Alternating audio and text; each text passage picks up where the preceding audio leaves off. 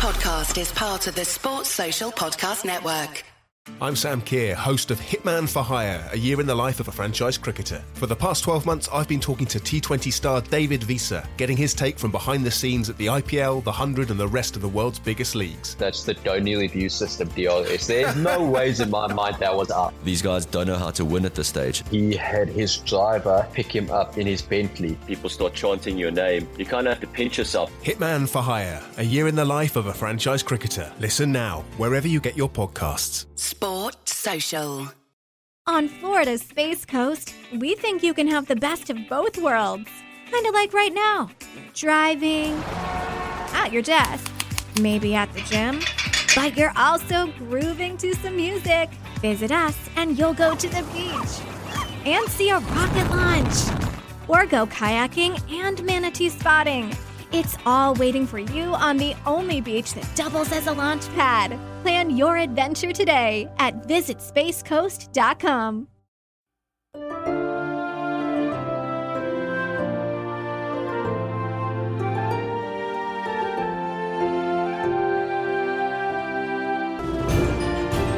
Hello and welcome to the first Dennett's Deep Dive, where each month I'll release a cricket history podcast on a topic that fascinates me and hopefully you too. The full shows will be exclusively available for our elite level Patreon subscribers. Here's episode 1 Test cricket on television in Australia before the Packer Revolution. The Ashes of 1938 were on. Across Australia, people stayed up through the night listening on their radios.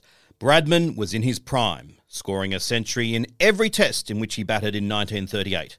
And interest was so huge, electricity companies saw usage spikes every test match night. It was the era of the synthetic radio broadcasts. As with 1930 and 1934, radio technology wasn't yet advanced enough to broadcast the signal all the way from England to Australia. Instead, a cricket expert watched live at the ground in England and sent a cable after every over. The electric signal flashed across from the other side of the planet along the undersea and overland cables to a studio in Sydney. There, it was interpreted and expanded before being handed to the commentary panel of Alan McGilvray, M.A. Noble, Victor Richardson, and Hal Hooker, who would call the action as if it were live, complete with crowd noise sound effects on a record and the tap of a pencil on wood to simulate bat hitting ball. They made no secret of the fact that the broadcast was artificial, but nevertheless, many listeners thought it was real. I want to imagine that we could see into that Sydney commentary studio at a specific moment in time. It's in the middle of a test match, but the scene is not what you'd expect. The commentators are asleep, in their chairs, or even under the table. What's going on? Well, suddenly the shortwave signal live from the ground in England had come through with enough clarity to be put to air. And so it was. No longer synthetic, but the real thing. Cricket coming through live from the other side of the world, the plummy tones of the BBC announcer fading in and out. It didn't last long. The signal weakened, the commentators were roused, and began calling the game off the cables once more. But it was clear that time was on the march, technology was improving, and by the time of the next Ashes, 1948, Alan McGilvray was over in England as an Australian representative on the BBC coverage as the Ashes were called live into Australia. Back in 1938, another technological innovation was occurring, one that seems well ahead of its time. Segments of the Ashes from London were televised live on the BBC to the scattered few people in London who owned TVs. It's thus a quirk of history that English viewers could watch more of the Ashes live on free television in 1938 than they could in 2019 when the whole series was behind a paywall. Now, as far as radio broadcasting was concerned, Australia had been miles ahead of England. In the words of Jim Maxwell, Well, the most extraordinary thing about um, the history of broadcasting is that really Australia, uh, as in many things that have happened in the world of cricket, were the pioneers. I mean, if you think back to the first ball by ball commentary in 1924 25 in Adelaide, it was only broadcast in Adelaide. They couldn't get beyond it at that point. And the bloke called Bill Smallcombe did seven days of the timeless test all on his own. Wow. Um, and, and, and that was so many years ahead of what happened in England. I mean, England did not do continuous ball by ball commentary of Test cricket until 1957. And the rest of the time, it was part of the light programs, and they'd go in, in 48, for instance, McGilvray I was over there doing the commentary, and Australia took the whole lot. But on the BBC, they only went over for an hour here and an hour there. But as far as television was concerned, England had beaten Australia to the punch. Australia eventually caught up, and by 1977, the rights to show cricket in this country had become so sought after they were the subject of the World Series cricket dispute, which changed world cricket forever. And 1977 is usually when histories of cricket on television in Australia start. But today, I'm going to tell you about what came before. The story of Test cricket on Australian television before Kerry Packer.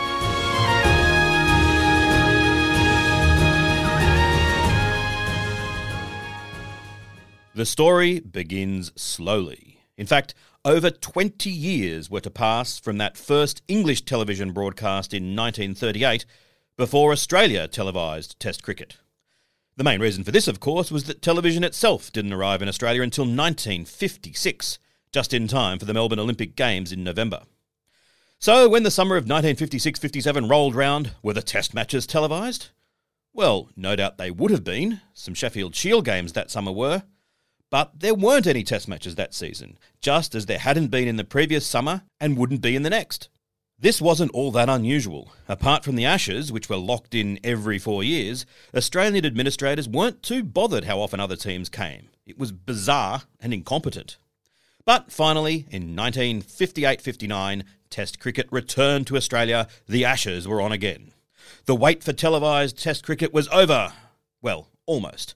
The first test was at the Gabba, and Brisbane was yet to get television. At that point, only Sydney and Melbourne had it. Television signals go in a straight line, but the Earth is, of course, curved. After about 80 kilometres, the television signal heads off into space and is lost.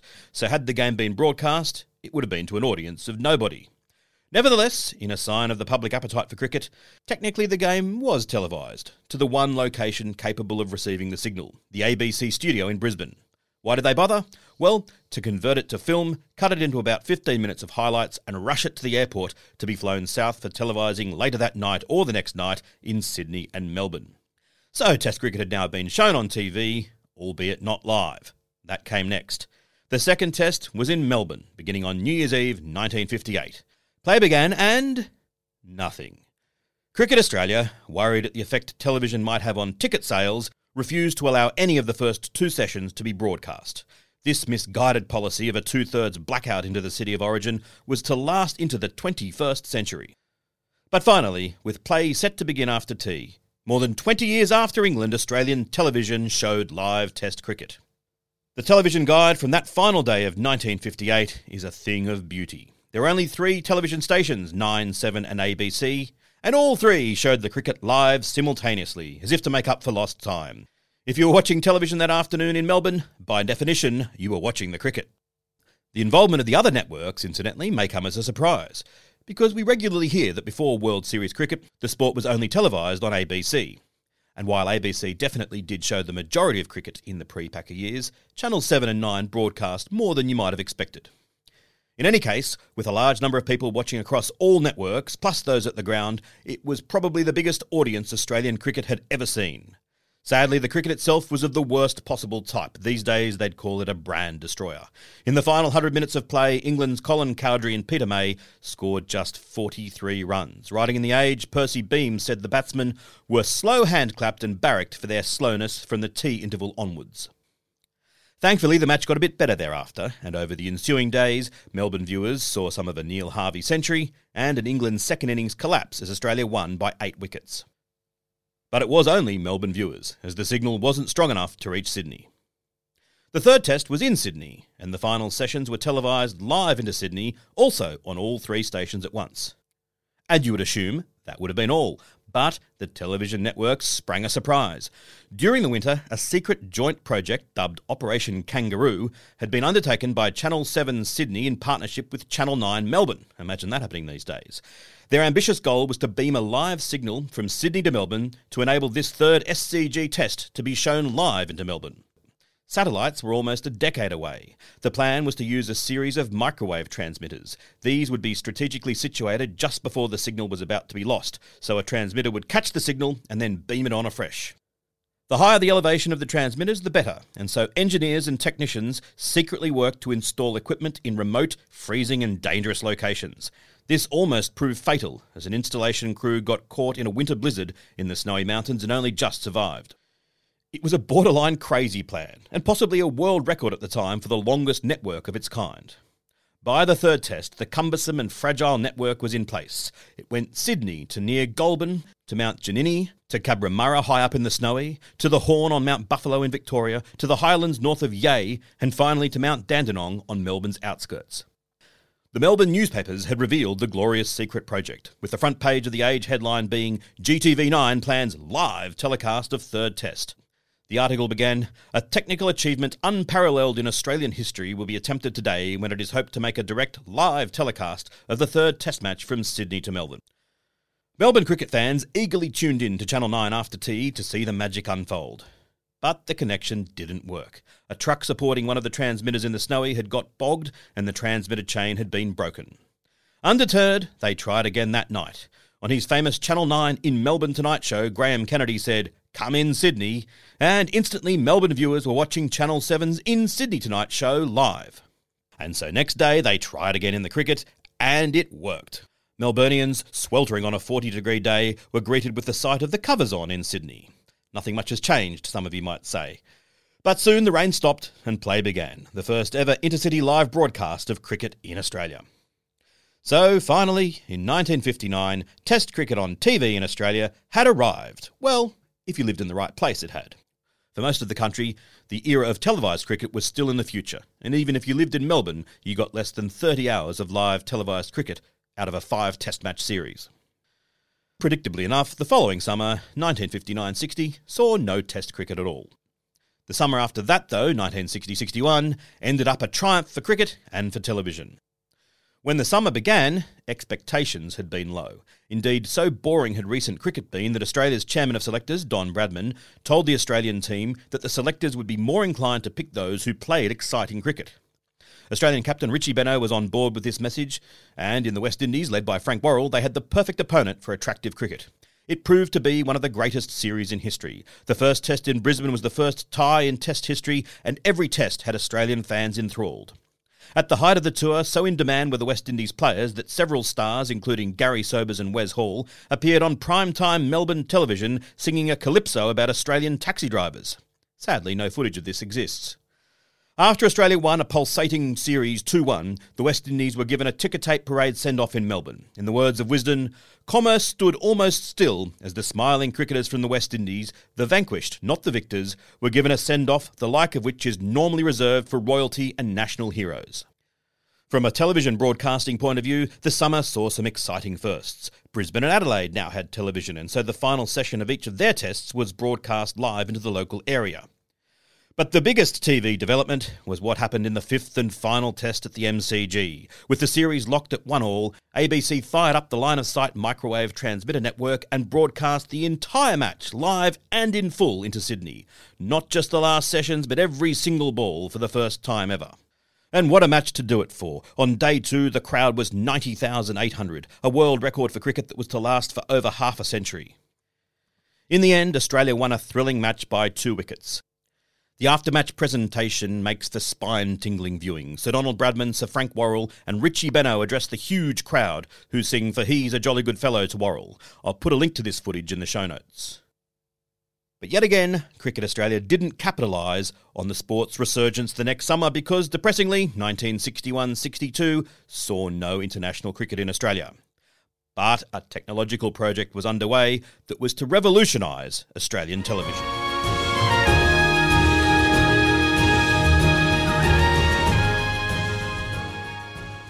In the winter of 1962, a major piece of infrastructure was completed. A coaxial cable had been laid at great expense and effort between Sydney and Melbourne via Canberra. Among other things, this cable could be used for live television broadcasts between Australia's two biggest cities. The need to create temporary, cumbersome line of sight microwave hookups was over. It was quite a development. Nearly half of the country's population was now connected by live television. News anchors could breathlessly announce that a report was coming in live via coaxial cable. Political reports from Canberra were televised live, and Graham Kennedy and Don Lane even did a split screen Melbourne Sydney musical duo, with Kennedy memorably holding up a Go Home Yank sign for the benefit of the American Don Lane. And I'd like to be able to say that from this point on, every ball of Test cricket in Melbourne was shown live into Sydney and vice versa, but I can't. Throughout the rest of the decade, 15 Test matches were held across Sydney and Melbourne, and only five were shown live in full to the other city via the cable. Often the coverage was appalling. In 1964 65, in the only Test match played of the summer against Pakistan at the MCG, not a single ball was televised at all. Another low point was 1968 69. Incredibly, after the glorious series of 60 61, it wasn't until eight years later that the West Indies were invited back. And in that summer, the flagship MCG test, played on Boxing Day, which was unusual at the time, clashed with Australia playing the Americans in the Davis Cup. Channels 9, 7, and the ABC showed the tennis live at the expense of the first three days of the test match. It was a far cry from the triumphant complete coverage from eight years before. Why had cricket become so unfancied? Well, for a start, it was boring. In general, the 1960s was a decade of dour, pragmatic play. The final test of the Ashes of 1962 3 typifies this. Australian journalist Tom Goodman wrote, this deadly dull and absolutely frustrating match left keen cricket followers soured and depressed. A thoroughly bad match unworthy of the occasion. This test was a setback to cricket in Australia. Its lack of sparkle and of the element of combat caused a general revulsion of feeling among cricket followers throughout the country. I suppose that the reluctance to provide greater coverage was to a degree understandable given the limited potential size of the audience. Sydney and Melbourne were the only cities linked by cable, and because Cricket Australia still refused to allow the first two sessions to be shown live into the home city, it was presumably considered only rarely worth the expense and effort of arranging cameras and commentary for the first two sessions to be broadcast live into just one city. It also showed a lack of understanding by Cricket Australia and the networks of the huge amount of money that there was to be made with cricket on television. It would take until the late 1970s and Kerry Packer for this to change. Although 1968 69 saw a low point with the Boxing Day test being bumped in favour of the tennis, it also marked the dawn of a new era. Everything was about to change.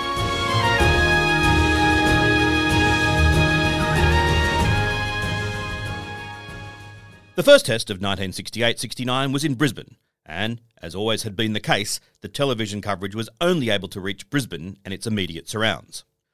But this was to be the last test in Australian history to be shown into the city of origin only. This caught me by surprise. I had expected the fourth test in Adelaide to follow the same pattern. Imagine my excitement as I idly looked at the Melbourne Age television guide for the first day of the Adelaide test to see if any highlights had been flown to Melbourne for televising. All of a sudden, I saw something that made me forget all about highlights. Without any fanfare, in small print in the middle of the guide, it said at 4:28 p.m. for ABC, Test cricket, direct telecast. There was no coaxial cable connecting Adelaide and Melbourne, no, there's only one explanation. This broadcast was by satellite. Things were moving rapidly. As recently as just 19 months earlier, there had never been a satellite television broadcast in the world, only some test broadcasts. But in June 1967, the BBC had led a 14 country simultaneous satellite broadcast, with the signal beamed up to a satellite, bounced across to other satellites, and then shot back down to Earth to its destination city. Now, cricket was joining in.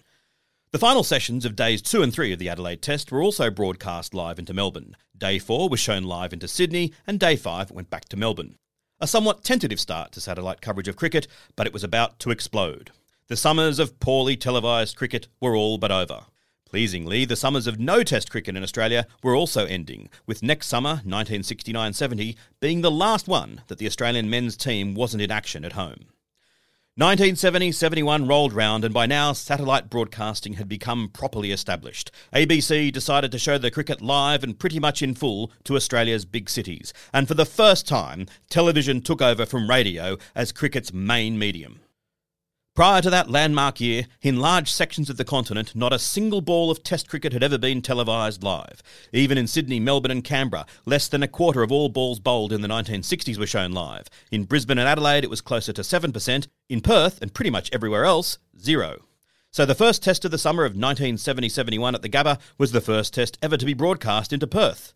And the second test of that summer was in Perth itself, its debut test match. This brought a new dimension to the coverage. The time zone difference meant that the final sessions of each day of that test were beamed into the large population centres on the east coast in evening prime time. and enormous viewing audiences saw Greg Chappell score a debut 100. As the 22 year old hesitantly edged through the 90s, viewers were robbed of witnessing his century when ABC cut to the evening news.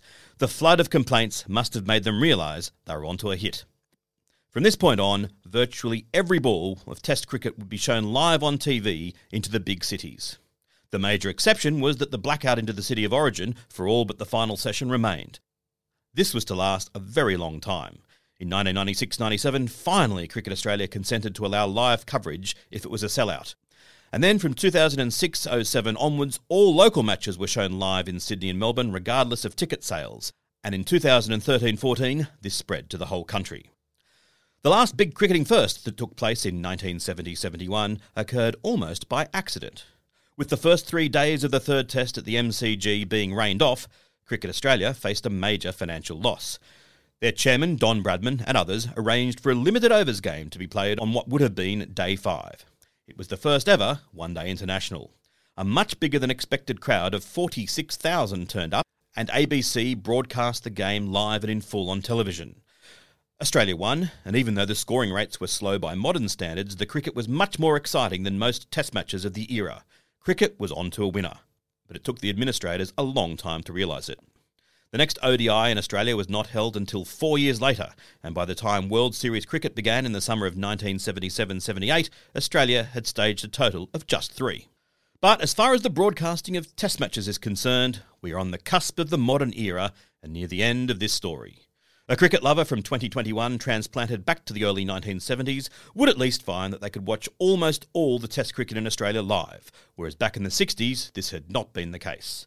And although some summers only saw three Test matches, the era of summers without any international cricket was finally gone for good. The two biggest differences our time traveller might notice were the lack of sophistication in the coverage, most notably the lack of cameras, and the fact that it was in black and white. This last point finally was rectified for the Ashes of 1974 75, although only a few people got to experience it. Australia's long overdue switch to colour television didn't occur until the 1st of March 1975, after the Ashes had finished. But in the months leading up to the changeover day, networks were allowed to test the technology on a limited basis. And so a historic moment arrived at 4:49 p.m. Sydney time on day 1 of the first test at the Gabba on the 29th of November 1974. ABC, returning to the cricket after the tea break, did so in colour for the first time ever. In fact, the majority of the summer's coverage was in colour to the small but rapidly growing number of Australians with colour televisions. Channel 7, which broadcasts several test matches, also did so primarily in colour. And as for the sophistication of the broadcast, well, that all changed with World Series cricket, which began three years later. Kerry Packer had realised the enormous amount of money that could be made by broadcasting cricket in Australia, and well, no doubt you've heard that story. And fair enough too, it's a significant one. But the story of the earlier days of cricket on Australian television is much less well known. I trust that after just having heard it, you agree with me that it was also one worth telling. I hope you enjoyed my first Dennett's Deep Dive. Thanks for subscribing to Cricket Unfiltered on Patreon, and I'll be back next month with another Dennett's Deep Dive.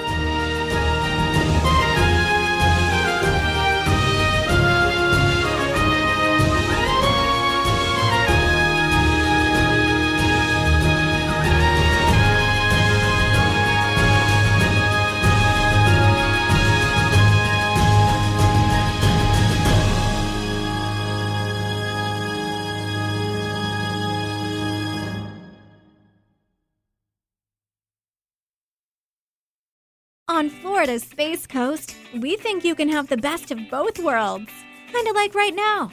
Driving, at your desk, maybe at the gym, but you're also grooving to some music. Visit us and you'll go to the beach and see a rocket launch. Or go kayaking and manatee spotting. It's all waiting for you on the only beach that doubles as a launch pad. Plan your adventure today at visitspacecoast.com. Sports Social Podcast Network.